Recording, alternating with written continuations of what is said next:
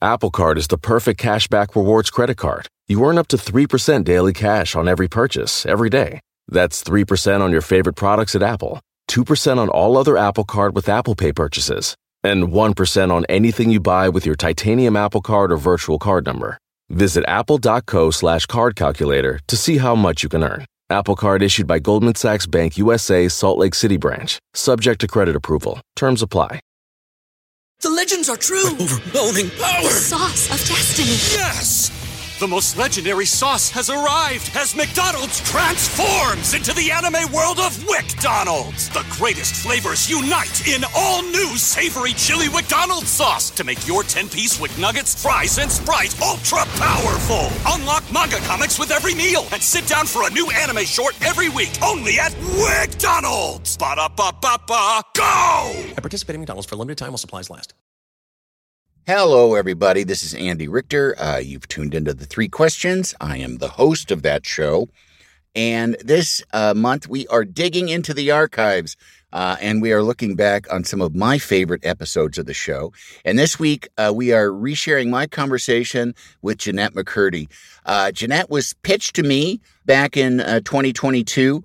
And I said yes, because I had a teenage daughter who used to watch a lot of iCarly, and I was always struck by how funny the actress that played Sam was. So when somebody brought her up to be on on Three Questions, I said yes. We spoke in August of 2022, which is the same week that her memoir I'm Glad My Mom Died was published. The book went on to sell nearly 2 million copies. Jennette has an incredible story, and we spoke about her journey from Nickelodeon child stardom to quitting acting altogether. Here's my conversation with Jennette McCurdy. I know you're going to love it.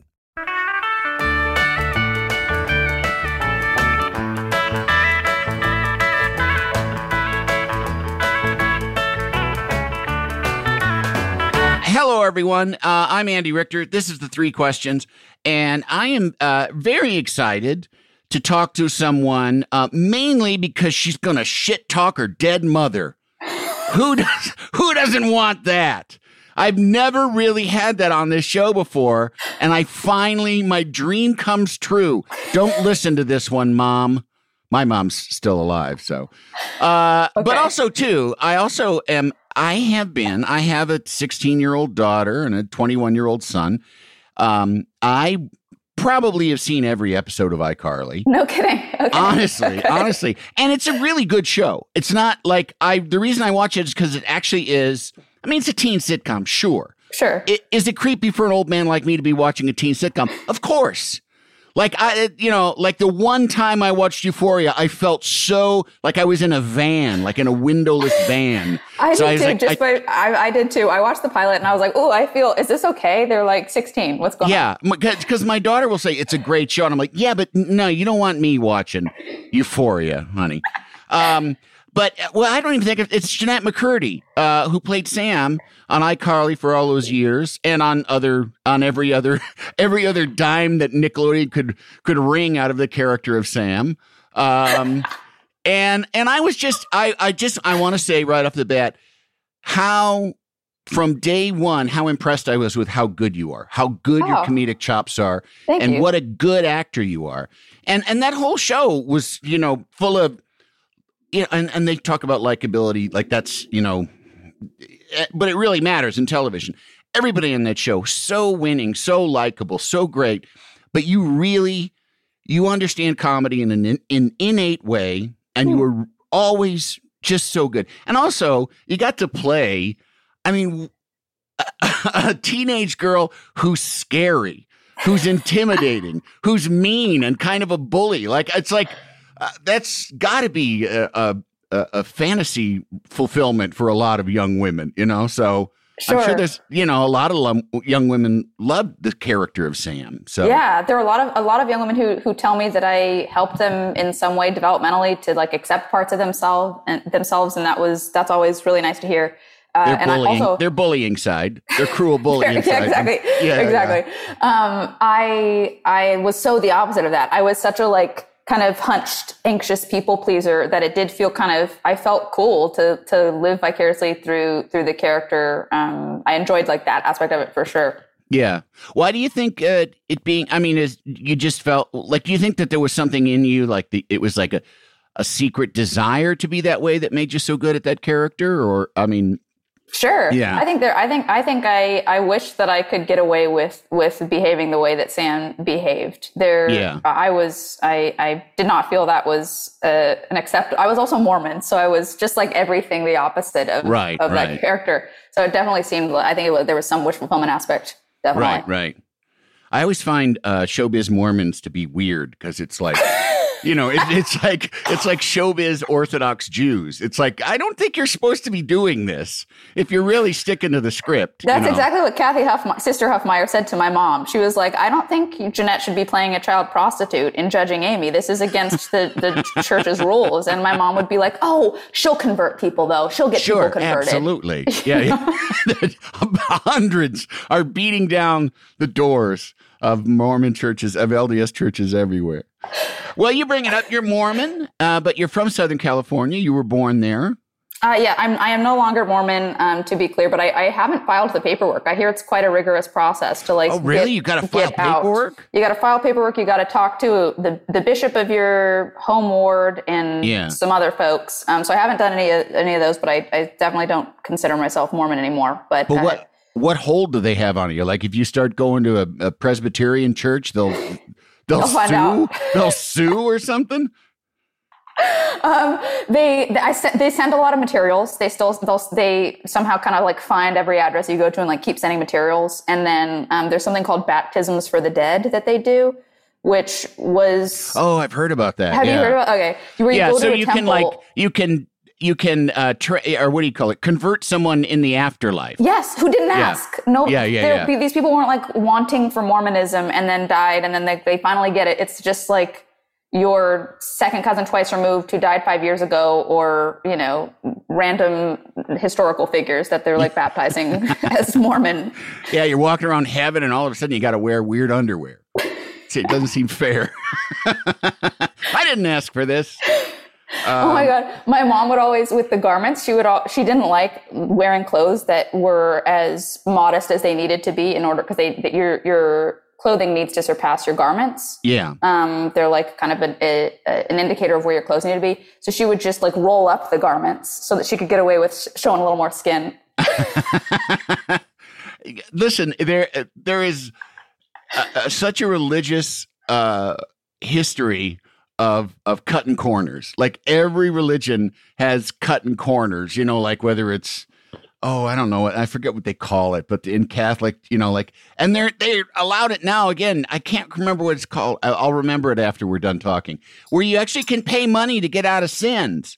Like you can just give money for sins, and they they outlawed it like in the 1600s, and they just recently quietly reinstated it. I mean, I read an, I read an article somewhere like, yeah, we we'll take money to let to let you off your sins again if you want. Good God. Or or just the whole Catholic thing of confession was always like uh, in really Catholic area and like people who are super Catholic, it's like you can just be an absolute drunken sex fiend on Saturday, but on Sunday it's like I'm washed clean. Thanks a lot, you know. Such a good deal. Um, whereas me, the agnostic, I got to carry all this shit around me until the day I die. all this guilt, all this sin. Um, well, anyway, um, so how you? I, I mean, we're here to talk about your book, uh, first of all, and about your life. Uh, and the book is called "I'm Glad My Mom Died." So you, pre- it's like one of those ones you don't need to really ask about what it's about. Um, it, I'm guessing it's a memoir. You got it. Uh, I'm guessing there was some pretty shitty stuff. yeah. Um, and I and I'm also guessing just from your personality and from what I know about you that you're trying to learn to li- uh, to laugh at it. Absolutely. Yeah, I think it's a it's it's it's something that I've thrilled our brothers and it's something that all of us I think turn to as a coping mechanism and and a means of of getting through and finding some entertainment through it, you know? Mhm. Like even even the day of her funeral, I remember my brother making a joke about because the pallbearers were like bumping the casket into the sides of the the doorway. Uh, and my brother just making a joke about her rolling out of the casket and coming down to yell at all of us. And it was just what the moment needed. Like, Yeah, you know, it, it's, it was so much better than, than, than just the weight without any of the levity. Yeah, yeah. Uh, Speaking of uh, siblings, how did they feel about about the book and about? They're very supportive. I just, Oh, I, I just got, yeah, I just got dinner with one of my brothers the other day, um, and they have always been super supportive and very, um, very understanding, and they relate to it more than anybody. So they, they, they get it for sure. They get all of it. Did it did it take a long time to get to a point where you could be? Uh, I mean, because it's a whole ball of wax that you're that you're admitting and that you're and that you're making public, but to be able to say, you know, uh, you know, I'm glad my mom died. I mean, you know, like that's that's a pretty heavy statement in most people's vernacular. You know, I'm with the blackened heart that I have from years of, of being a smartass. It's like, no, no, I get it. Um, but I, uh, I, I just wonder, uh, d- did it take a long time to get to that for you? Yeah, yeah, Yeah. for sure. It took it took years. I um started therapy after my mom. I was she, I was 21 when she died. I just turned 30 now. Um, I can't say just anymore. It's been over a month. The cutoff's at a month, right? It's been more than a month.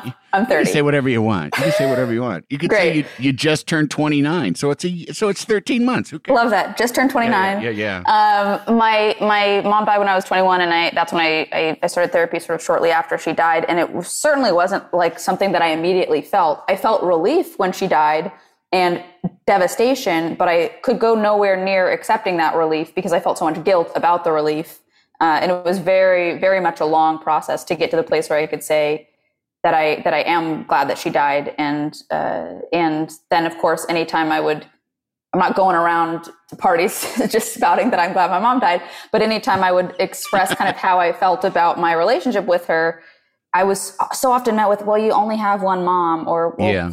Yeah, but don't you wish she was here? And my thought was always like, no, I don't. I, I wouldn't have grown as a person. I wouldn't have any semblance of my own identity if she were still here. Um, and so I think this book was sort of a way of me articulating those thoughts in, in that I, that I had, but never, never said out loud. Yeah, I I mean, I always it's you know, it's kind of like the parental version of America love it or leave it. It's like, well, it doesn't it's not it doesn't work that way. You know, like you got to be honest and you got to you got to call abuse abuse. And Yeah. it i just like i think there's just sort of a drive to people. They don't they just want i mean and it's it, it's so tiresome when you're trying to make comedy of like can't you just be nice? Can't you just say nice things? Which there's just that which is just sort of uh, ostrich head in the sand kind of thing. But i think also there's there's people that just they think that if they pull like if they just start to pick at their idea of a loved one, whether it's your parents or your a brother or a sister, that somehow this whole house of cards will fall and then it'll that'll all be meaningless and all be ruined and and you'll have to confront the fact that this person that you loved was bad. Um which is like, well, that's what mental health is. It's Yes. it's being honest about things and being honest with yourself about things. Oh my God, I love that. Yes, that's I, I couldn't uh, couldn't agree with that more. I Yeah. think mental health is all has hugely been about honesty for me and not not getting eaten up by secrets or not pretending like things are something that they're not. Um, just ending, put, trying to put as much of an end to just the veil and the falsity as as possible, and Yeah. continuing to try and do that um, for years. I also think too that you're doing yourself and the people in your future a big favor because when you protect when you're like my mom was a saint or my dad was uh, you know uh, was the best he was perfect and you overlook bad behavior abusive behavior destructive personality traits you're giving yourself the okay to do those later Yes. you know like you're that you give yourself the like i can be an asshole too because my mother was a saint and this is shit she did and she's a fucking saint so this must be it must be fine for me to lock him in the basement you know or Oh my god! you know? Oh my god! My whole body just like feels that so deeply. Like sat up straighter. Oh my lord! yeah Yeah, so good on you for this book. I mean, I haven't read it yet, but I will. I actually do. I will because it Oh, sounds thanks. like. Well, let's start. Let's start at the beginning because it was kind of your mom. I mean, at least with your work stuff, it was your mom's idea to get you into show business. Yeah, so she had always dreamt of being an actress. She wanted deeply to be an actress. She would. Um, Is she from Southern California? So she was sort of She is. it. Yeah, she yeah. is, and she would she would go to like any live taping of a show that she could sneak in and get tickets to. She um, would camp outside of Chris Knight's house. He played Peter Brady in the Brady. Bunch. Oh my god, the. Brady Bunch. She swore they had a relationship, but like I uh, I doubt that given Wow. given the nature of her sort of loftiness. Yeah. But um, yeah, she she really dreamt of being an actress, and her parents didn't let her act. So she she wanted wanted me to, and and always lived vicariously through me. And she even she even pushed one of my brothers into it, but there was more of a kind of demand on me because I think just the the female connection. Right, right. You're a little her, Yes. and but you're yeah, but you're like she's in charge of you. Probably more in charge of you than she was of herself. I bet. You know. Yes, yes. Yeah, oh yeah. my God. Yeah. Uh, a million percent. I, I think it was because she couldn't get control of herself and, and navigate her own experiences. She thought, well, this one's easier to control than I am. Than I, like, she couldn't control herself. I was easier to control. And then I also think she sensed that I was probably more pliable and, and influenceable than my, than my brothers were. Yeah. I think she just Yeah. knew. She could sense all of that. Where was your dad in this process? Was he just kind of he just Sleeping. yeah, He, like, just kind of taking let a at a certain yeah, just letting it go because why stir you know the pot kind of stuff. Yeah, he had a really he had a really just kind of uh, beaten down disposition Mhm. and um, really didn't didn't seem super present or engaged ever. And he also he was working two jobs, so he was tired. He was Yeah. he was tired from working. He worked at Home Depot and Hollywood Video, and then he would just come home at night and go in the back room and shut the door. And I think he just didn't want anything to do with with any of it. Yeah, Um, also, he wasn't our dad, which is in the book. But um, Oh, I found out after my mom died that he wasn't our, our dad. So that also kind of put another piece of the puzzle together. did your brothers know that he wasn't? None of us knew. None of us knew. We had no idea. Wow, how'd she work that? That's a wow. Right? Okay, I got to read the book, I guess. Uh, It comes late. It comes okay. late. Yeah, yeah. Wow, that's amazing. Yeah, it was it was wild. Well, are you are you on board with this stuff? Like as she starts to do it, and uh, you know, when she starts, I mean, I mean the the putting you into acting. No, no, no, not at all. I uh, I was always re- I was really shy as a kid, and um, I even to the point where my grandpa liked taking photos, and I like didn't like. I there's something about cameras that seemed really kind of domineering. I didn't like didn't like them, and I just felt quiet um, and more introverted. I guess was kind of how I naturally just was, and then you know, being forced into this world where everything she's telling me to use big hand gestures, and I still kind of have that. Clearly, I still have my mom's influence. I can't Yeah. stop with the hand gestures this whole yeah. time.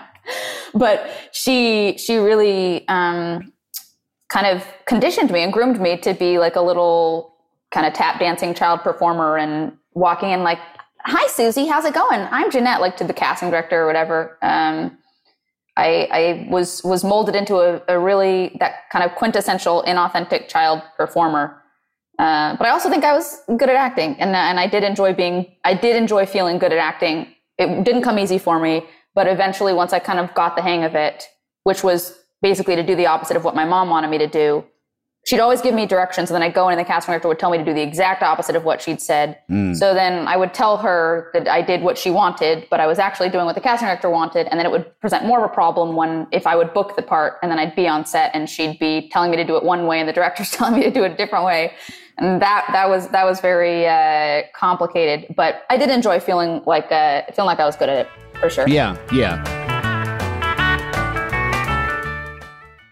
Apple Card is the perfect cashback rewards credit card. You earn up to 3% daily cash on every purchase every day. That's 3% on your favorite products at Apple, 2% on all other Apple Card with Apple Pay purchases, and 1% on anything you buy with your titanium Apple Card or virtual card number. Visit apple.co slash card calculator to see how much you can earn. Apple Card issued by Goldman Sachs Bank USA Salt Lake City branch, subject to credit approval. Terms apply. Love the flexibility of working in all sorts of places? Well, working on the go seamlessly requires a strong network like T Mobile. We have America's largest 5G network, so whether you're on a video call at the park or uploading large files at the coffee shop, we have the 5G speed you need. Whatever takes you on the go, T-Mobile's got you covered. Find out more at T-Mobile.com slash network today. Coverage not available in some areas. See 5G device coverage and access details at T-Mobile.com. The legends are true. Overwhelming power! The sauce of destiny. Yes! The most legendary sauce has arrived as McDonald's transforms into the anime world of WickDonald's. The greatest flavors unite in all new savory chili McDonald's sauce to make your 10-piece Wick Nuggets, fries, and Sprite ultra powerful. Unlock manga comics with every meal and sit down for a new anime short every week only at WickDonald's. Ba-da-ba-ba-ba, go! At participating McDonald's for a limited time while supplies last. Can't you tell my love's a growing? You seem, re- you know, you seem relatively healthy. I'm sure that there's you have your days, you know. Sure. Um, but it is just uh, whenever I talk to anybody who's and I've talked to I talked to a number of performers that have been in this business for a long time, Mm-hmm. and some of them I'm like really amazed at how well put together they are or how good they are at hiding it because it just it does just seem like such a minefield to send a little kid into, you know, and I would I after uh, when my wife and I split up, I moved in into uh, into an apartment building here in Burbank that had a lot of people from out of town who were here because their kids were actors, like that they were you, you know like on Young Sheldon or you know trying just or just here from wherever from Texas or Kentucky, like just giving it a go. And it was so hard for me, like in the dog walking part, to not go the dog walking park to not just tell people like, "Oh, you're you're gonna fuck your kid up." Like this is really, I would never do this. I'd never let my kid do this. Yeah, it's You know. pe- people ask me a lot. Uh, parents will say, "Hey, I want to put my kid in acting," and like, "What do you have any agents' numbers?" And it's it's hard to not say, "Oh, I I definitely would not suggest putting Yeah. your kid in acting." I think even if the kid absolutely wants to do it, there's no. I, I don't think there's any way to kind of get to adulthood unscathed. Um, Even if you have the best support system around you, even if you fall into amazing productions with really great, you know, crew members and and even with the best possible experience, I think just the kind of psychological twist of, Yeah. of being a child performer is so bizarre and so obscure uh, that I, I don't think, yeah, there's, I, I don't think it's really possible to be unscathed. But I do think there are people who have navigated um, the the experience so well, and I find it so inspiring. People like Scarlett Johansson, it's like I, I, I'm- I'm amazed. Natalie Portman, it's incredible. Yeah, yeah, um, yeah. It is. Uh, you know, it's. I think it take it does take it takes. It's a it's extra parental duty. It's like you got to really, you got to really do it right as a parent. And I also don't want to just like. Uh, I mean, I wouldn't do it with my kids, but I can also understand. I can totally understand a family that needs money Yeah. and they got they got a little kid that wants to do this thing and they got people that are willing to you know give money to this kid and you know and now with the Coogan accounts although I, I understand yours got fucked up um the Coogan account for people who don't know uh, Jackie Coogan was a child star in the Our Gang series I believe and um, made a ton of money and his parents stole it all so they passed legislation that when you your kid is an actor in show business, it goes into an account that the parents can't touch. And Uh, yeah, I believe 20% goes into an account. I might be wrong with the percent. Maybe they changed I- the yeah. I, I don't, I don't know exactly either. I do know my daughter when she was about four. She had one line on the Sarah Silverman program, which was just a favor to Sarah, and so we still every year, on like the end of the year, there's a Coogan account that Yeah. comes up with you know like twelve dollars in it or something. Did you have two Um, two kids? I do. I have a 16 year old daughter and a 21 year old son. Did either of them want to act at any point, or did they My- were they interested in it? my daughter expressed interest um, when she was, mm, I'm guessing, 10 to 12, something like that. And there were kids in her school because it's LA and she went to a nice LA private school. There were kids in her school who were starting to work and starting to get jobs. And she started, and she's also, she's very, especially back then, she was still very outgoing. The, her teen years kind of, you know, when your teen years settle in and you don't want anyone to look at you Oh, for yeah. the next six years, that sort of changed it. But she used to be just a re- she was like a USO show walking around all the time, and um, she thought, you know, and, and she also was in like little school plays and stuff. She's really good. She's very, you know, I can say that as objectively as I can. But she asked me about it, and I just I I talked about it before on here, and I told her I don't. She told me about it, and I just kind of brush it off. And then finally, one time, she really kind of pinned me down, and I said, "Honey, if you want to act, we can find community theater stuff for you to act in. You can be in plays around here and stuff." I said, "But I don't want to put you in this business because you will be surrounded by people who want to make money off you, and they will treat you like they love you and that you're their friend, but hmm. they want to make money off you." And all of those people, while they're acting that they love you, they will be judging your voice. They will be judging your face. They will be judging your body. They will be judging the way you move. They will be judging the way, you know, everything about you. They will be judging, judging, judging. And um, and I said, and I don't think that a young person should be put through all of that kind of judgment and all of that sort of like having a price put on them. So I said no. And I said, and if you get if you want to work when you get to be 16, you can work at the, you know, you can sell tacos or you can work at the grocery store or somewhere. You know, I mean, if you want to work, do that kind of work. And also, if you're serious about being an actor, if you work at the taco store, you're going to have a lot of better experience. You know, the kids that are working on these TV shows, all they know is TV and movies. They're not going to have any life experience to draw from. Yes, yeah. Um, I wish that more parents said that to their kids. That's amazing. How did she take it? Was she? She's okay with it. Yeah. fine? Yeah. And I mean, and now, now she doesn't even really want to act in school plays. She wants to do tech in the school plays because Oh. it's just, she likes to be around it, but she does, you know, the no, she just does, she's like, I don't need everybody. You know, both my Yeah. kids are kind of, uh, they're not, you know, they're not like, they, they're both capable of carrying a conversation, but both of them have always been kind of, like my son when he was little and it became time to start playing sports. And I we went to a friend of his a soccer game. I said, Hey, do you and he likes soccer? I said, Do you want to play soccer? He goes like, I don't want to do other, anything where other parents are here yelling. Like, all right, I guess you're not going to be playing sports then. You know, I guess it's, you know, art and music for you. Um, and, and so, yeah, I just, I, and I also, you know, I, I started in Chicago in film production on working on television commercials. And I just saw like a, I had like three or four very formative experiences with child actors and their mothers, and it was always mothers that made me go like, "This is fucked up. This is like really, this is not healthy." And there's so much, so much projection uh, going on. Yes. You know, like so much like this is not about the kid. This is about the mom, as Yes. like with yours. So Absolutely, you know, their yeah. unfulfilled dreams uh, and desires. Is your does your son still is he still in the arts or is he is he? Yeah, is he he's an art that? student. He's an art Oh. student at USC. That's so cool. Yeah, yeah. He doesn't know what he wants to do with himself, but Sure, I he- don't. I don't. Twenty one. I still.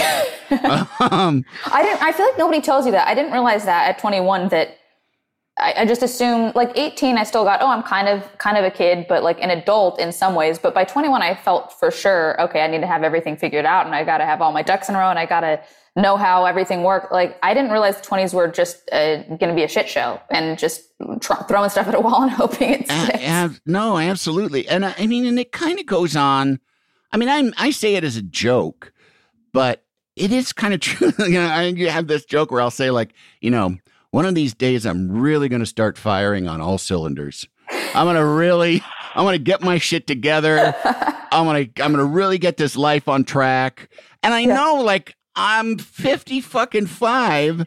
I've you know, I had a I have and had a, a long career and I have a family and raised kids, but still in me there's this person that's like oh shit, there's that other thing I'm supposed to be doing that I'm not doing. And oh, I should be writing. And no, I should be, you know, exercising more. And oh, I should just be more productive. And I, you know, just, and it, I don't know. I, I'm hoping as I get older, I have a hunch that all of the improvements that you want to make in your life, you'll be lucky to make 15 to 20% of them. Mm, You know mm. what I mean? Like, Yeah. and that and that will be success. That will be like, like if you can take the person that you are now, and by the end of your life, you're you have a, this laundry list of things that you want to do and that you think you should be. If Yeah. you can get to like a almost like up to a, like a quarter of that, you did fantastic. Good. Based on the people, the old people that I know, and what the way that they've disappointed themselves, you know. Well, let's see. So, uh, what do you? When does it start to hit that you're making a living? I mean, you know, and and do you do you have to quit school?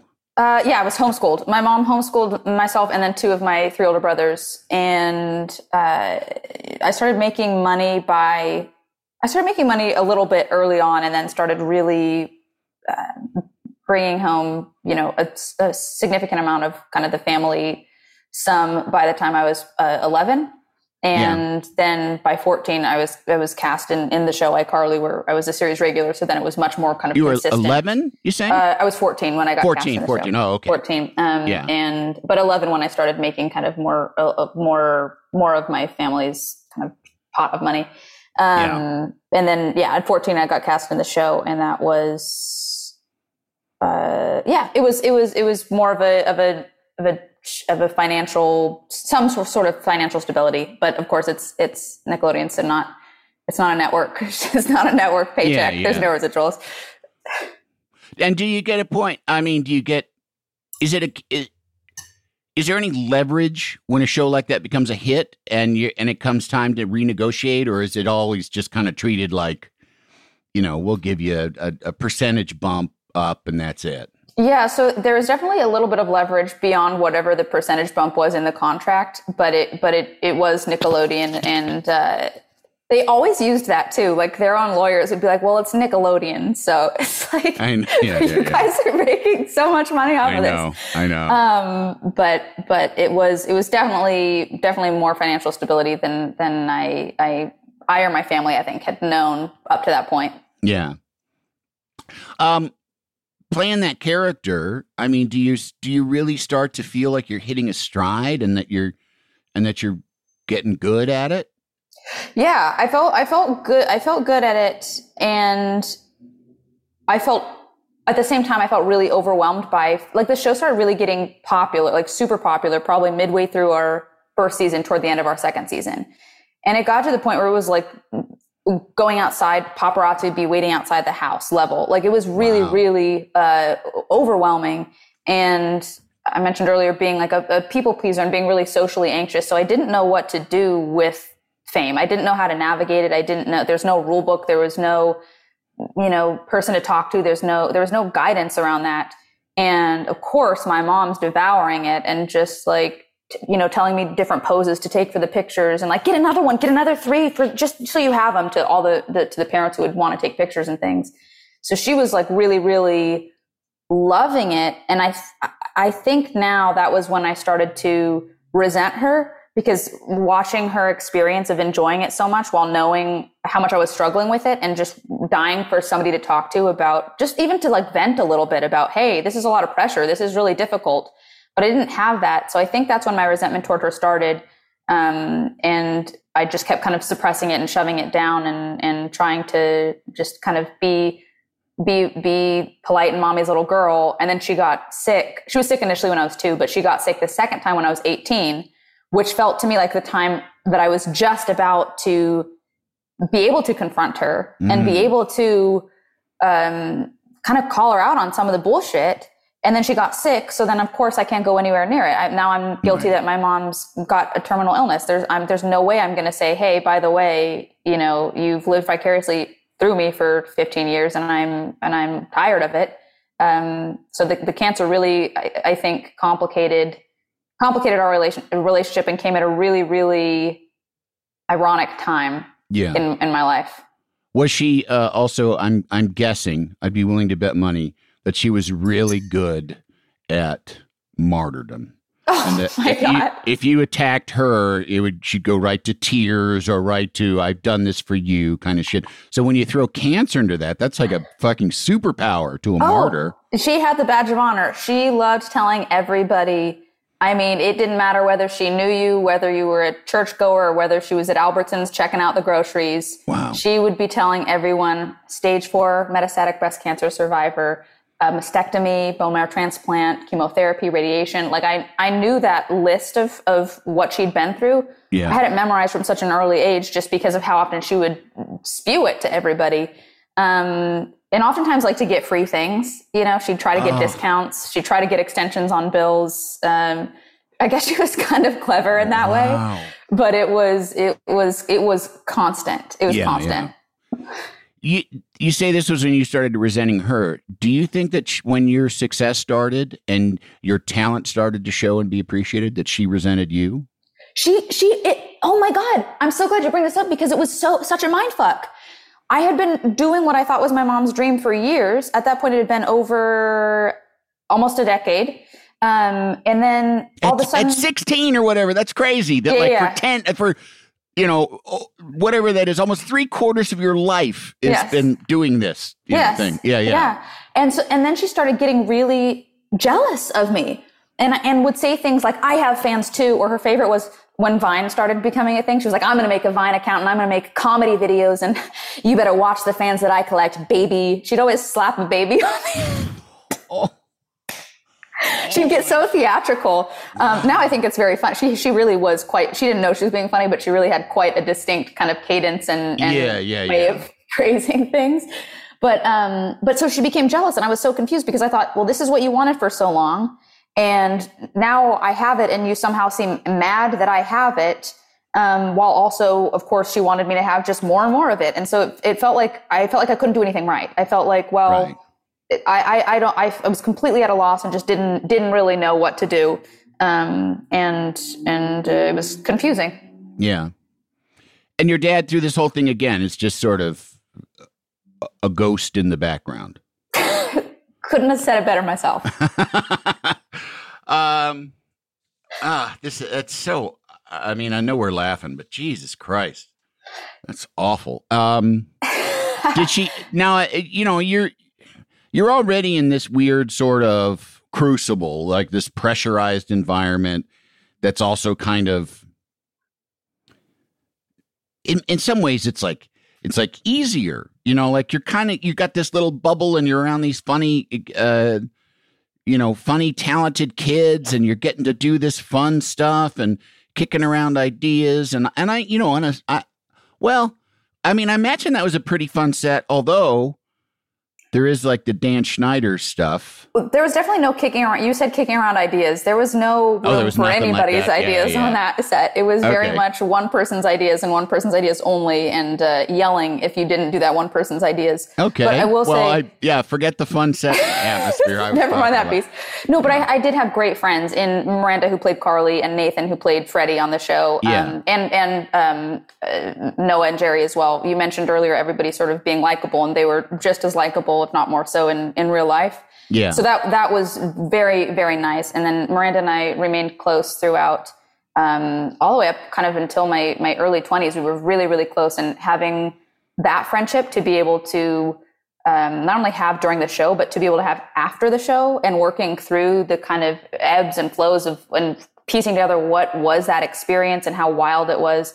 That was um, really, I think, one of the best gifts of the entire um, the entire experience. Yeah. Could you share with her kind of what you were going through with your mom?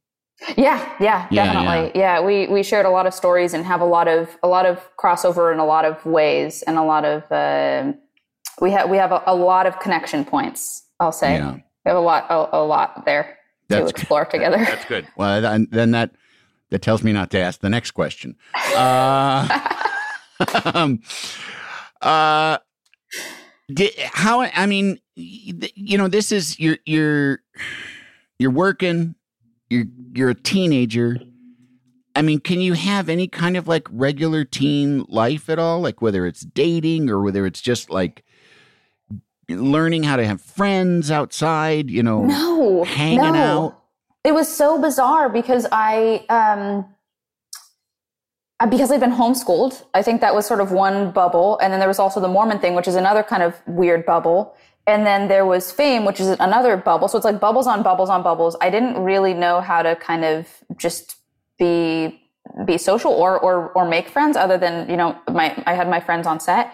But um, even with dating, I think back on it now, and truly, it's only been over the past few years where I realized that like guys were flirting with me or like asking me out. I thought I, I had such low self esteem at this time when I, it, it's bizarre to me because of having so much praise and on the one hand and being Yeah. in the public eye, but I had such cripplingly low self esteem that I had no idea. It would just fly over my head if somebody liked me. And it wasn't me being coy and like, I don't think they like me, but like actually know it. Like I did not know. I had no idea. Um, and only recently I've been thinking of those people and thought, well, that could have been a nice kind of experience. It could have been fun to maybe, you know, date somebody that maybe there could have been some sort of a little kind of healthy relationship there and have some sort of normal normalcy with the dating. But instead I wound up uh, dating a 32 year old when I was 18. And that was my first experience God. of dating. Shame on you, 32 year old. Men are the worst. I'm sorry. I know. I just men are the guys. Come on. I thought I thought I am so mature. I don't know why his friends don't. Why his friends say that he shouldn't be seeing me. I'm thinking. I, I was thinking I was so mature, and I, there was the most emotionally stunted 18 year old that, I know, that I probably know. most people had met. And I, I mean, I don't know. I hope there's part of me that hopes he didn't know it, like he's just super dense and and shallow. But then there's Sure. part of me that probably thinks like, no, no, he knew, and that makes it even kind of evil. Sure, Uh. it, it, knowing this person, it could could go either way. Yeah, yeah. Oh boy, I hope he's listening. You fucked up, guy. Uh, But Well- also, you know, I will say I do I do think there was a really positive aspect of that relationship in that it it, it sort of was a one of the the in, inciting factors for me realizing that I maybe should step away from my mom. I I was realizing, oh, maybe my mom isn't all good. Maybe I should not have her on this pedestal. Maybe I should try to figure out my own identity. And he was he was instrumental in me. oh, he sort of would say like, hey, that's yeah, yeah. Yeah, he'd say your mom shouldn't write you an email calling you a, a slut and a floozy and a whore um, just because she's having a some sort of a mental, you know, some An sort of a mood swing or yeah, yeah. Yeah. Apple Card is the perfect cashback rewards credit card. You earn up to 3% daily cash on every purchase every day. That's 3% on your favorite products at Apple, 2% on all other Apple Card with Apple Pay purchases, and 1% on anything you buy with your titanium Apple Card or virtual card number. Visit apple.co slash card calculator to see how much you can earn. Apple Card issued by Goldman Sachs Bank USA, Salt Lake City branch, subject to credit approval. Terms apply. The legends are true. Overwhelming power! The sauce of destiny. Yes! The most legendary sauce has arrived as McDonald's transforms into the anime world of WickDonald's. The greatest flavors unite in all new savory chili McDonald's sauce to make your 10-piece Wick Nuggets, fries, and Sprite ultra powerful. Unlock manga comics with every meal and sit down for a new anime short every week only at WickDonald's. Ba-da-ba-ba-ba, go! At participating in McDonald's for a limited time while supplies last. Can't you tell my love's a growing? Um. So is it? I, I mean, did you ever have any kind of uh, any sort of like confrontation with her? Were you ever able kind of?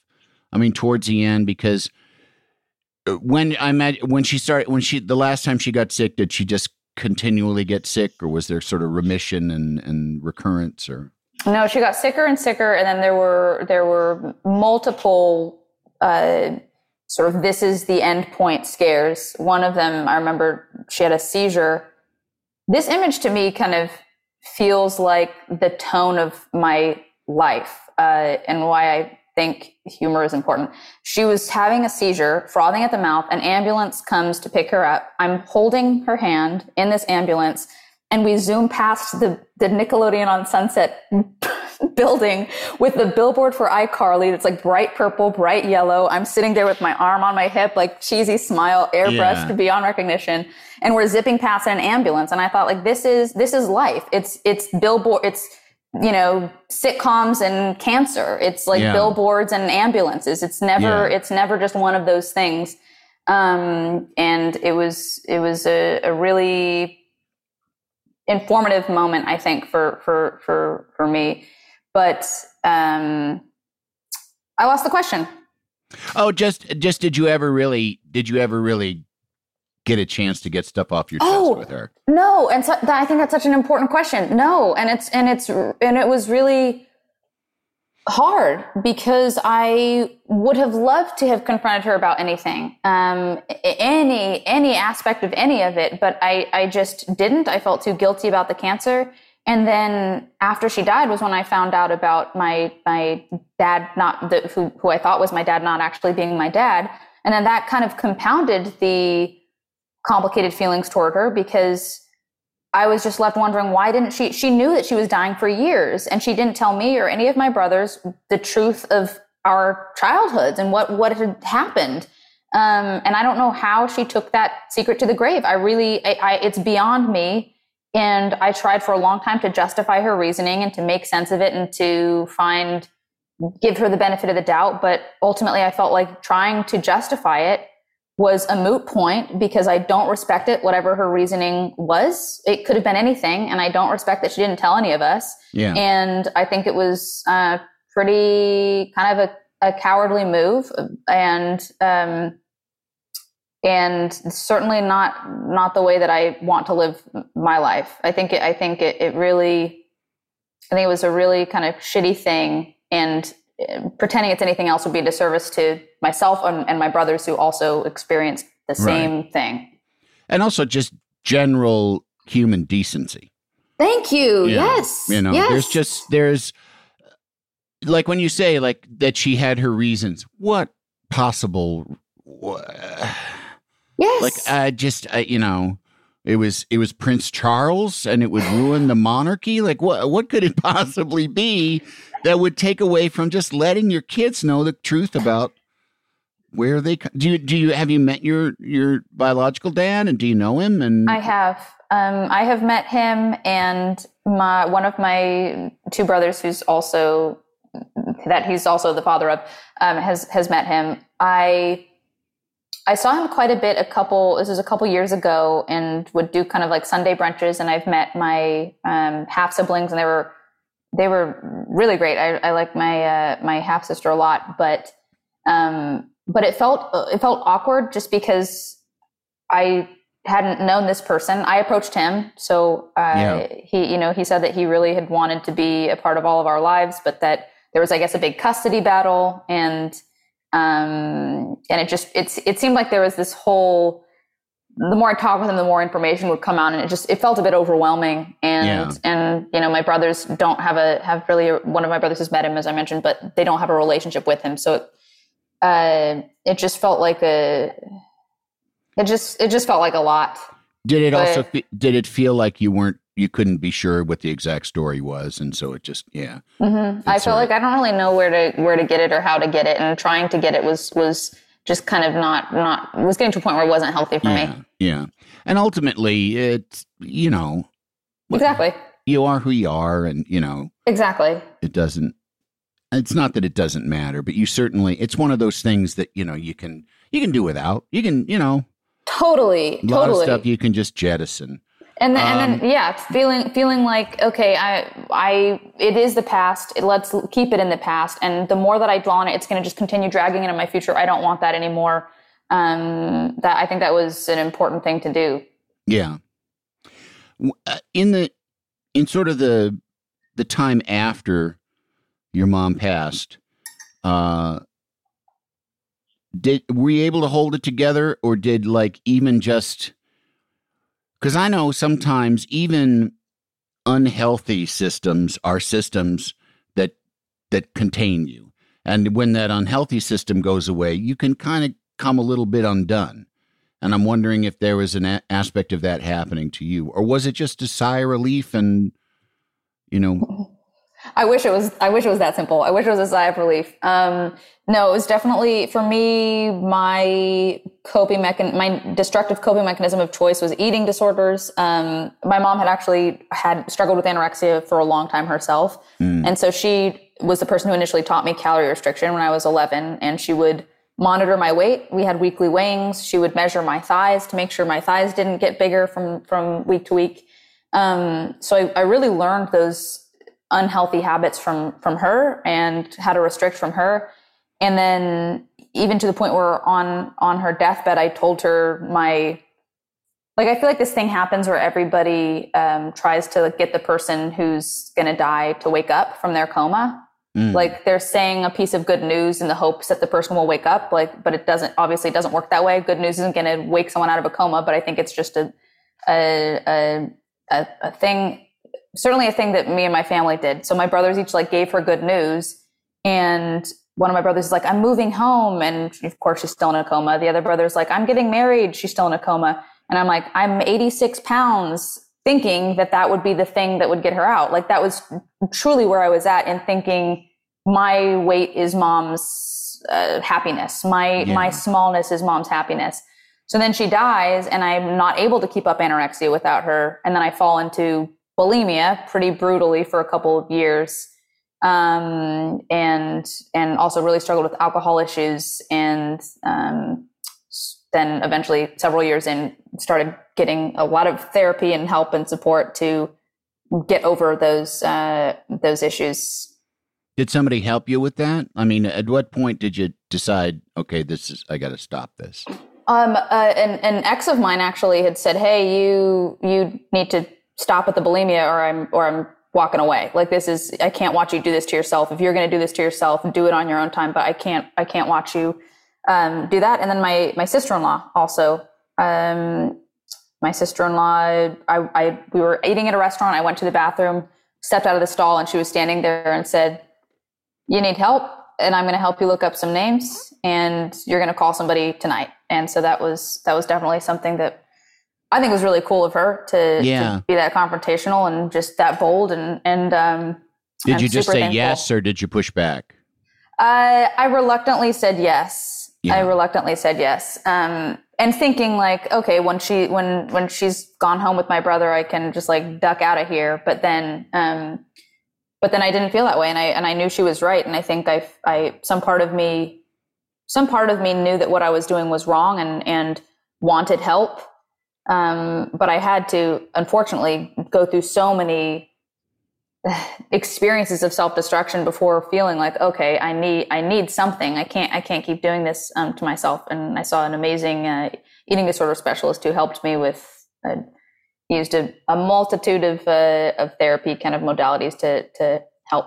And it was very very custom and didn't feel at all like he was just he seemed passionate about what he did you know like Yeah, he really yeah. seemed like he was he was in it and really present and engaged and i think that's hugely uh, responsible for my recovery Yeah, that's that's a good therapist. The Yeah. the ones that just where you feel like you're there three o'clock. Those are the ones, you know, you know. you can Um, feel them glazing over Yeah, yeah. Like, okay, oh yeah, you. Here we go. What let me remind myself. Okay, you know, this issues. Okay, go ahead.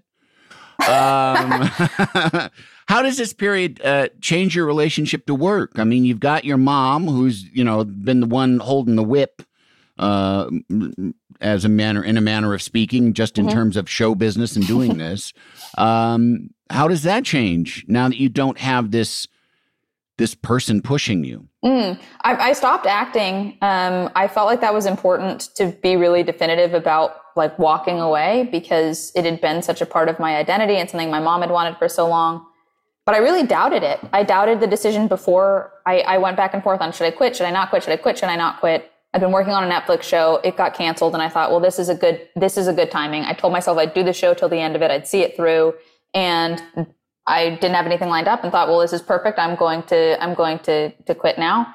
What age is this? I was 24. 24. Okay. 24 yeah and and also i felt like i could either do um yeah i could do soul soul sucking sort of acting work uh, just because of the show that i'd been on the types of yeah that's a tangent but uh Yeah, no, but- that, yeah, that is, you can go where the job you you don't like the jobs you're getting. you know? exactly Yeah, yeah, yeah. You got me.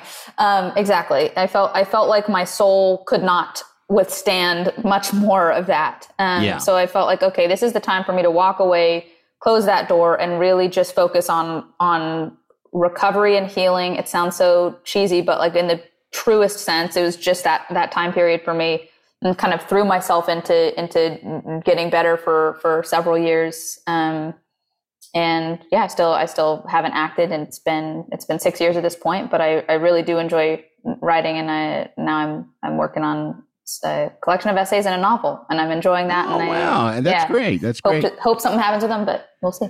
Did you get a lot of pushback when you decided to stop acting? Did the None. Three minute oh, phone really? call. Three minute Oh, phone call. wow. I'm like, hey guys, I'm gonna. did, They're like, did you that sure? sort of sting a little? Did you want like, oh, nobody begged me? yeah, sure. I hung up. I think that's what started the self doubt. I was like, shoot, it was that easy. Should it have been that easy? Did I make the right decision? And then for, I, I went back and forth on it a lot for, for maybe a year afterward of, of should I still do it? But I knew that that feeling of like, eh, that, that hesitancy wasn't going to get anywhere good if I'm, if I'm, you know, if I am still acting, but from this place of like, I don't know, like that's Yeah. just going to be, you can sniff that a million miles away. Yeah, yeah. Did you ever consider college? Just, I mean, just to be a dad about it. No. Um, I never considered college. I thought, um, I thought, well, I should say I did consider college, but I never went through with any of the work of applying. it, it was a thought that crossed your mind. Yeah. It crossed my mind at least I- three co- I hear this thing called college. People my age are doing it.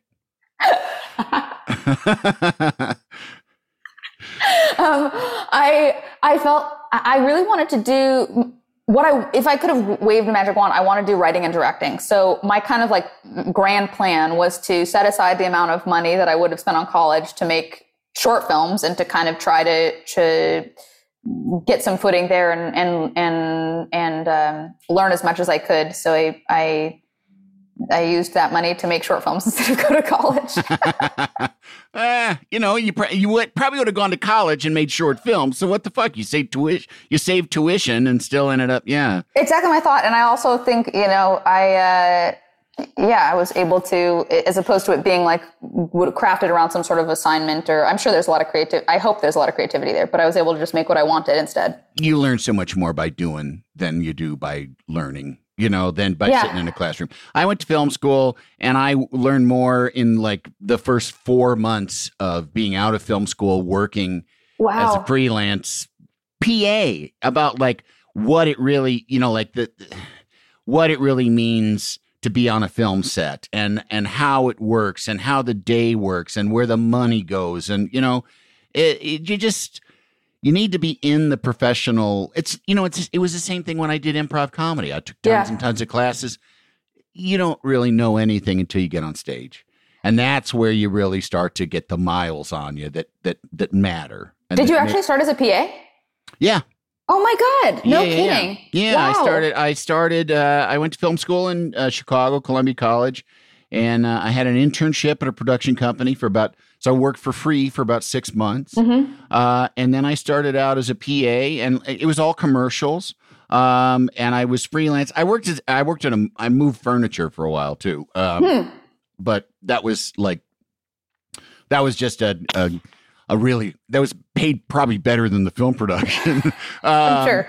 But I and then I just started to do a little bit of everything because somebody calls you and says, "Have you ever second AD'd?" And you and I went, "Yep."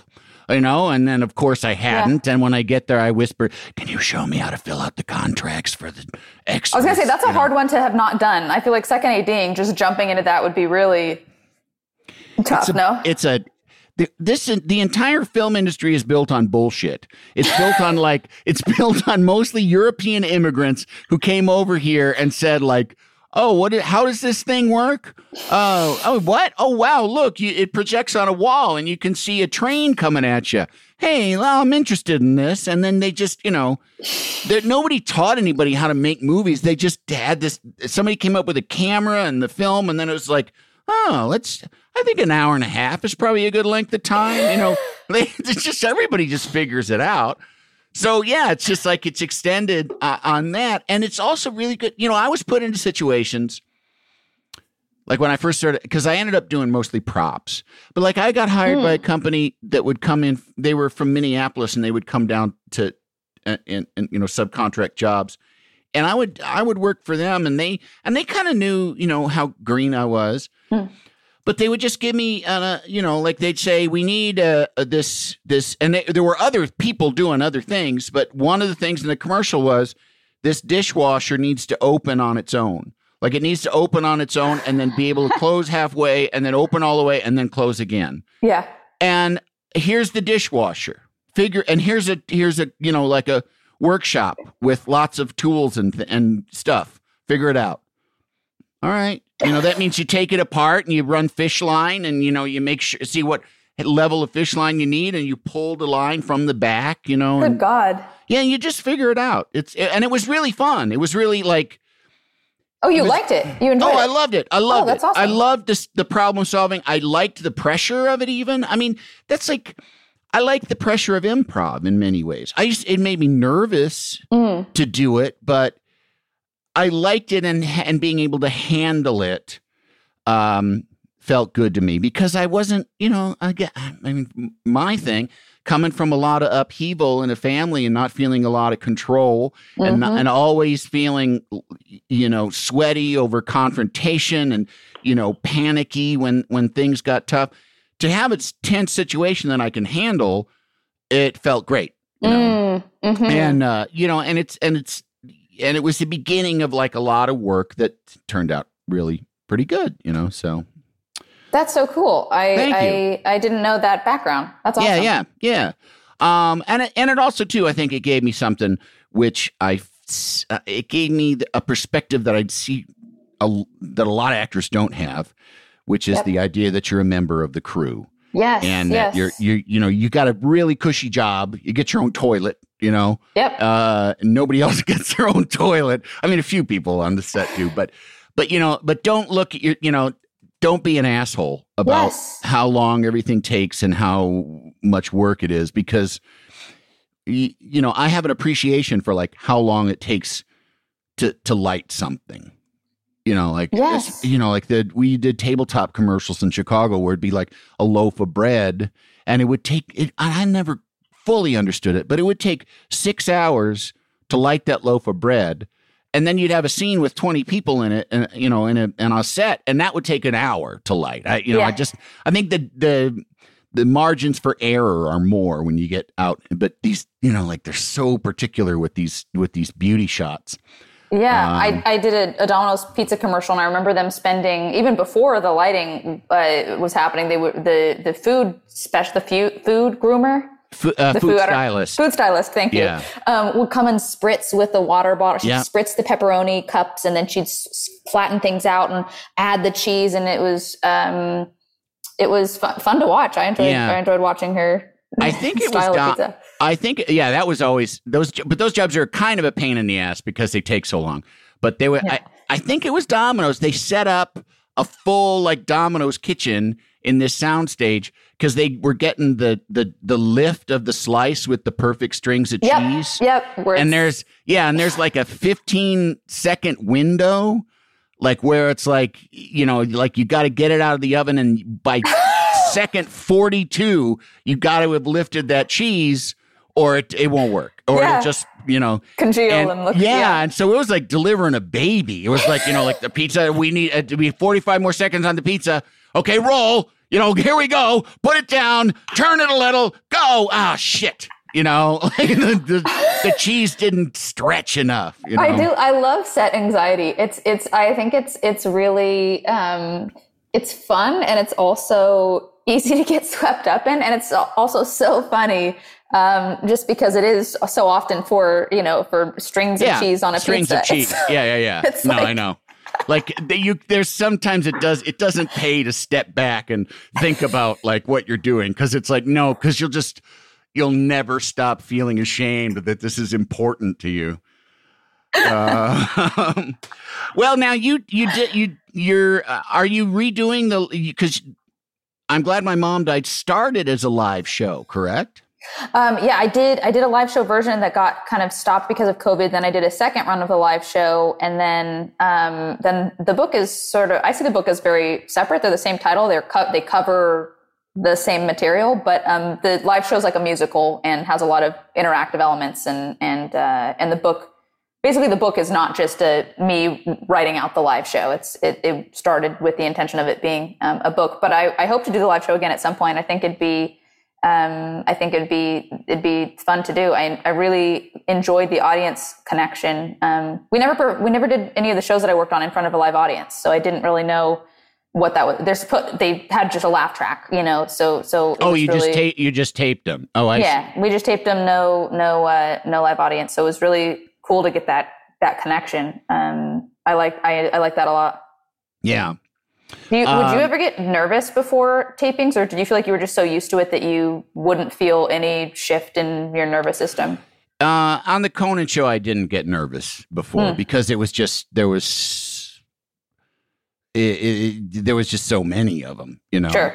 Um, and I, I've talked about this on here before too. Uh, which is just my way of people who've heard this before. Just give me a break. She hasn't heard it, so you know, quit quit tapping your feet. Um, um, but I I I would I'll do you know I would do that show four nights a week in front of you know well million ish you know if we were lucky uh, Yeah. people um but then i would go and someone would ask me to do an improv show uh in a black box theater uh you know in in hollywood and i would be a nervous fucking wreck Really? yeah in front of 30 or 40 people Because what was why? because it's improv and because I was Mm. rusty and because I was rusty and it's like you know it's it, it it's like a, a somebody you know who was a good basketball player who's now a sports writer at being asked to play basketball again Sure. you know and just being like oh i'm gonna look so bad. I'm not i don't know if i can do it. I don't know you know? Um and so that would sort of i'd get that kind of pressure. And i get pressure in sort of newish situations and in different rooms. I'll get a little bit nervous. Nothing like i used to like in the beginning what i used to get nervous or be made nervous by. Um Have you done improv recently?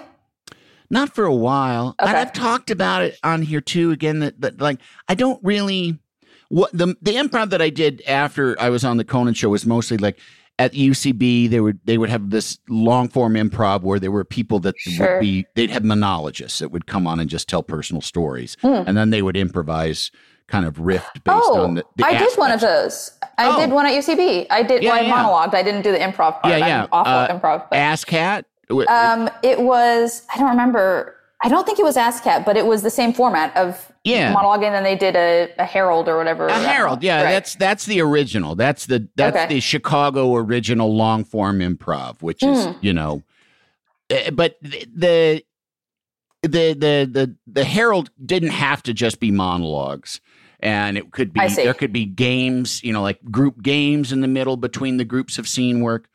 Um, but I would do those, and so I got you know I got very comfortable doing those kind of things Hmm. and and telling those stories on stage. Uh, but doing the actual scene work was it's a different skill. You know, like it's Hmm. not just being yourself and saying like, huh. So they're talking about a shoe store. Oh yeah, Yeah. that ha- thing happened to me in a shoe store. Um, you know, like thinking of a character and like making something that's, you know, you're not really trying for the joke, but you're trying to be funny. So you're like, oh, I want to give something that's good. Um, and the last time I did that was a fundraiser for UCB, and a, there were a bunch of people that I know, for, like Amy Poehler was part of it. And as we were going on stage, and Matt Besser, one of the UC, other UCB people, and I think Matt Walsh was in it. Um, As we're going on stage, Oh. I thought I was just doing like, in fact, it was it was a long form that was based that where the the things in between were songs.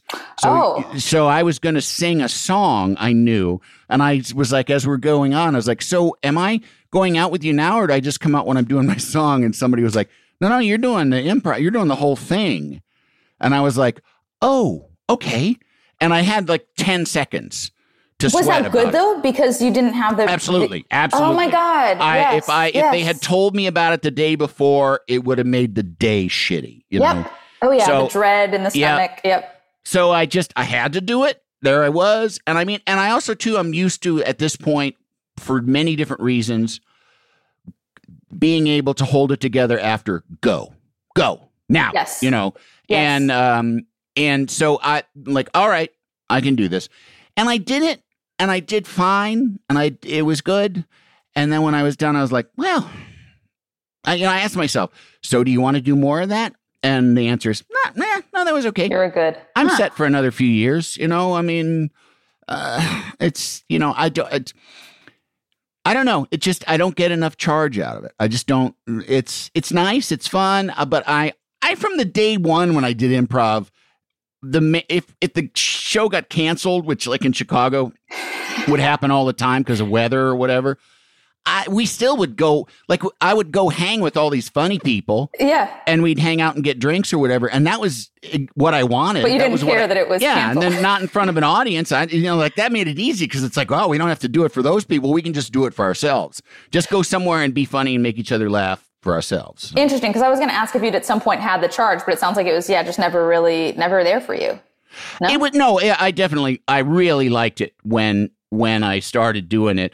Um, but it also too was like it was a means to an end. I wanted to be an actor. I wanted to I wanted to and then, you know and then Mm. eventually get on television. So this so I, you know, it was school for me. It was Yeah. school for me, but it uh, but I never and there are people that believe in it as an art form and do it until they're, you know, very very old. And I just sort of saw it more as like a thing to do. It was in Chicago. I was in. I was good at it. It was Yeah. good training for what I, you know, for ending. up- I went to film school. I wanted to get into film. Yeah, I didn't. I didn't go to improv school. I, you know, I mean, I kind of did, but you know, and so I got into film, and I'm working in film, and I'm working in television, and that's kind of like okay, you know, I don't. You know, it's like if you get a job as a writer, you don't need to take an English class. Right, right, know? right. So it's, you know, I mean, but that's unless you like English class, you know, it's, you know, so it, yeah. do you feel do you feel that charge toward acting now, or do is it like Yes. Oh, I do, cool. I, I do like acting and I like being good at acting and I like making TV shows and and and and and being good at making TV shows. I also have directed a little bit, which I know you have too. Ooh, Um, do you, and you like it? I love it. I love it. I direct. I like direct. I, I've directed commercials, so it's Yeah. not like I. I'm directing a crew. I'm not, and it's not like. Uh, you know, a tale of a young lad's coming of age. It's a fucking commercial, but it's fun because you're making a movie and you're and it's a little movie and you got this much time and you got this list of stuff you got to do Yeah. and and and this amount of money and uh, it feels like a game show like beat the clock you know like we got 12 hours to shoot all this stuff let's go you know oh there's a problem problem solved you know like making decisions and moving from one thing to the next it's uh, that i like it feels very grown up you know Yeah, I, I Yeah. agree. I, I'm not the best at putting out fires generally with like any sort of life, you know, the day to day of life. But I feel like on set, I'm I, I'm quite good at putting out those fires and knowing kind of what the situation needs and how to move on from it and how to keep on time. And I, I really um, I, I like it a lot. I feel like it's a good way of channeling that hypervigilance that I got from uh, an abusive an abu- abusive environment. It's Right, like right. channeling it for good. And um, yeah i and can I take actually- it i can take it yeah yeah, I want to direct the young lads coming of age. If you're not Yeah. going to do it, I'll do it. you can do it. You can do Okay. it. Well, speaking of which, uh, the second of these questions is kind of where are you headed now? And we kind of talked a lot about that, but I mean, where do you see yourself? What do you see yourself doing from now on? Um, I'm I'm working on a, on a, a yeah I think I mentioned this earlier, but a novel and a, and a collection of essays, and, and working on both at once because uh, to avoid burnout. Frankly, Yeah. on on one of them, I usually I find that And I hit writ- walls. you've written essays for Wall Street Journal, right? Do you have a regular gig for them, or is it just sort of a relationship? It was uh no, it was it, it was uh, just a relationship kind of, and it was in my early twenties, and uh, I did Wall Street Journal, and then I did Huffington Post more recently. But I um even kind of thinking on those, I I remember just I was I knew that I wanted to be writing, but I was still I don't feel that I was nearly as honest as I've been in the in the memoir because I was like I wrote something on body image and I'm thinking now in retrospect, well, if I'd been really honest, I would have said, Hey, I'm writing this whole thing on body image. And then I, four minutes later, I go and throw up. Like that was what my life was. That would Mm. Yeah, have been yeah. honest. Um, but I do think it was an important kind of stepping stone to get to, to where I am now. But I, uh, I've loved writing, writing the, the novel. That's been really fun. It's nice to not, to, to be exploring and playing, uh, in a world that's not my own and that's not, that's not so personal. It's, it's, it's nice to not have to do therapy sessions after writing the chapters. that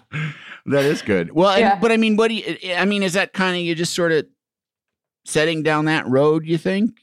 Um, I th- I would prefer to, to keep writing, um, and and directing would be kind of definitely writing and directing are the ultimate goals. Uh, I I I would prefer to go in that direction, but I've only recently actually thought maybe there's a world in which I act again. I didn't think that was possible. I had walked away from it so definitively, so like wash, dusting off my pants, washing my hands clean of that. Like that's in my past. And I think, I think that was what I needed to do at the time. I was 24. Um, and now that I'm wise and 29 slash 30 slash nobody knows, um, I feel like I, I, I'm interested in, in finding a better relationship uh, with acting. You know, it, I don't think mm-hmm. it has to carry the baggage from my past. I don't think it has to be this thing that carries that weight for me anymore. I think, um, I think there's a, a way for it to be fun. Again. Yes. If it, was it ever fun? I think it was less so fun. It was it was always quite stressful for me. It was it was it was more the only enjoyment I think I really had was just from from feeling feeling good at it and, and enjoying my friendships. But yeah. I think there's a way where I could be it could not do that wreckage to the nervous system that it used to do. I think there's a way where it could just feel like, oh, I, I, I like this and I want to be doing this and I, and I feel safe in this environment. I feel good. Um, I'm hopeful at least. I, I, I, don't even know what it would look like, but I'm, I'm open to the idea. Yeah. You, I feel like that's growth. Some, a part of me now kind of feels like that being open to ideas that you were at one point kind of close to feels like growth or is that just? No, it does. It's, right. That's, that's one of the, yeah, I often, there's different things that I've come across in my life that I think are part of being a grown up. And that definitely is, is, being able to change your opinion on something uh you know that you really you were like no fuck planting the that. flag. Yeah, yeah, yeah that yeah. is done. Forget it. Um and then coming back and going like wait a minute you know i mean giving yourself the permission to be wrong about something yeah giving yourself the permission to uh not be scared by something that scared you before yes um that's all grown up stuff it's all you know like it's gonna be okay and and all of this stuff is part of me and mm. and and hiding stuff and this is from uh, just from my exp- it doesn't work that well right you know? it's it's a nightmare it's, it doesn't work that well. yes well. yes i mean there's some you know some compartmentalization y- you can do. Like especially especially like if you know like being in the public eye. Mm-hmm. there there's you and then there's you. You know there's like there's this person that's out there uh, that's this you know that's not really me. Yes. and then there's this other person that is me. And that is compartmentalization. And that's by definition by most people's you know like mental health dictionaries, that's not healthy.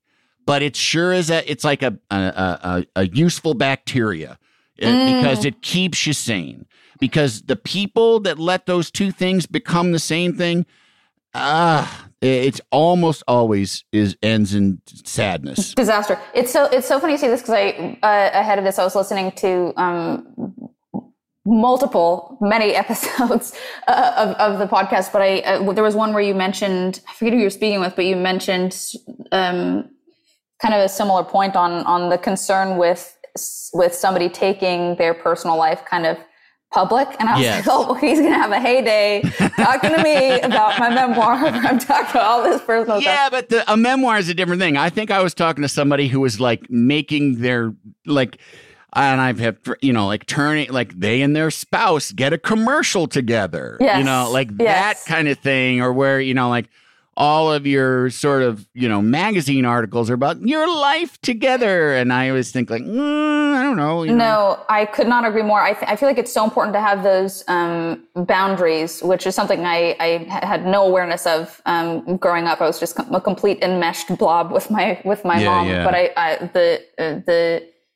I, find them to be a continuously more and more important piece of life is like, okay, where, where do I end and does this thing begin? And what's for, what's for the public and what's for me? And what are my yeah. emotional, mental, physical, environmental boundaries? Um, I think it's an ongoing process. It was, it, it's, it's definitely a, a stumbly one, but I feel yeah, it takes, yeah. Um, yeah, right. It's like something yeah. I'm sure it's just always going to be that way. It's never going to be like, oh, and now I've totally figured it all out. It's just not yeah. Um, it's like touching oven or touching stoves and finding out, oh, that's hot. You know, like, right. like you know, like right. you wouldn't know unless you touched it. So, right. Well, what do you want people to take away from your story? I mean, you've written a memoir, so uh, you know you you are just you're laying it out there. You're laying your life out there, and I and I just you know like if you could sum it up, What do you I- hope people take away from it? I, I hope people appreciate the humor. I I think you know I definitely cover a lot of intense or heavy subject matter, whatever you want to call it. Um, you know, eating disorders, Mormon, child stardom, or child acting, teen stardom, abusive parents. But I but I I hope people appreciate the humor because I think that's uh, that's that's it's certainly been an important piece of my life, and I I think uh, I think just taking yourself too seriously isn't doesn't it's it's it's not fun and it doesn't lead anywhere good. I think it's it's it's it, it's not a, a positive doesn't lead it's not a positive path for me at least. I was Yeah. a very serious child and I, I'm glad to have more of a sense of humor than I had then. That's great. Well, Jennette, thank you so much uh, for taking all this time and talking to me, and for being so open and and and sharing so much. I really appreciate it. Thank you for having me. I know I mentioned this off the record, but I was so excited um, when I got the email about this, and I've just been such a fan of yours for so long. So I'm, Oh, thank I'm, you. Like really grateful to to be able to talk with you. Thank you. Me too. That's like I said uh, then too. I said you just wait. I'll I'll butter you up too. So. Uh, all right. Well, thanks and good luck with the book Thank and uh, and and uh, you know the novel and the essays and everybody go buy everything uh, that you see with McCurdy on it. Uh, and uh, we'll be back next week uh, with more of the three questions. Bye bye. Got a big, big love for you. The Three Questions with Andy Richter is a Team Coco and Earwolf production. It is produced by Lane Gerbig, engineered by Marina Paiz, and talent produced by Galitza Hayek. The associate producer is Jen Samples, supervising producer Aaron Blair, and executive producers Adam Sachs and Jeff Ross at Team Coco, and Colin Anderson and Cody Fisher at Earwolf. Make sure to rate and review The Three Questions with Andy Richter on Apple Podcasts. Can't you tell my love's a growing? This has been a Team Coco production.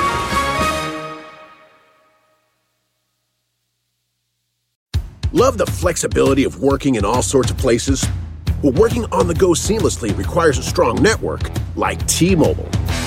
We have America's largest 5G network, so whether you're on a video call at the park or uploading large files at the coffee shop, we have the 5G speed you need. Whatever takes you on the go, T Mobile's got you covered.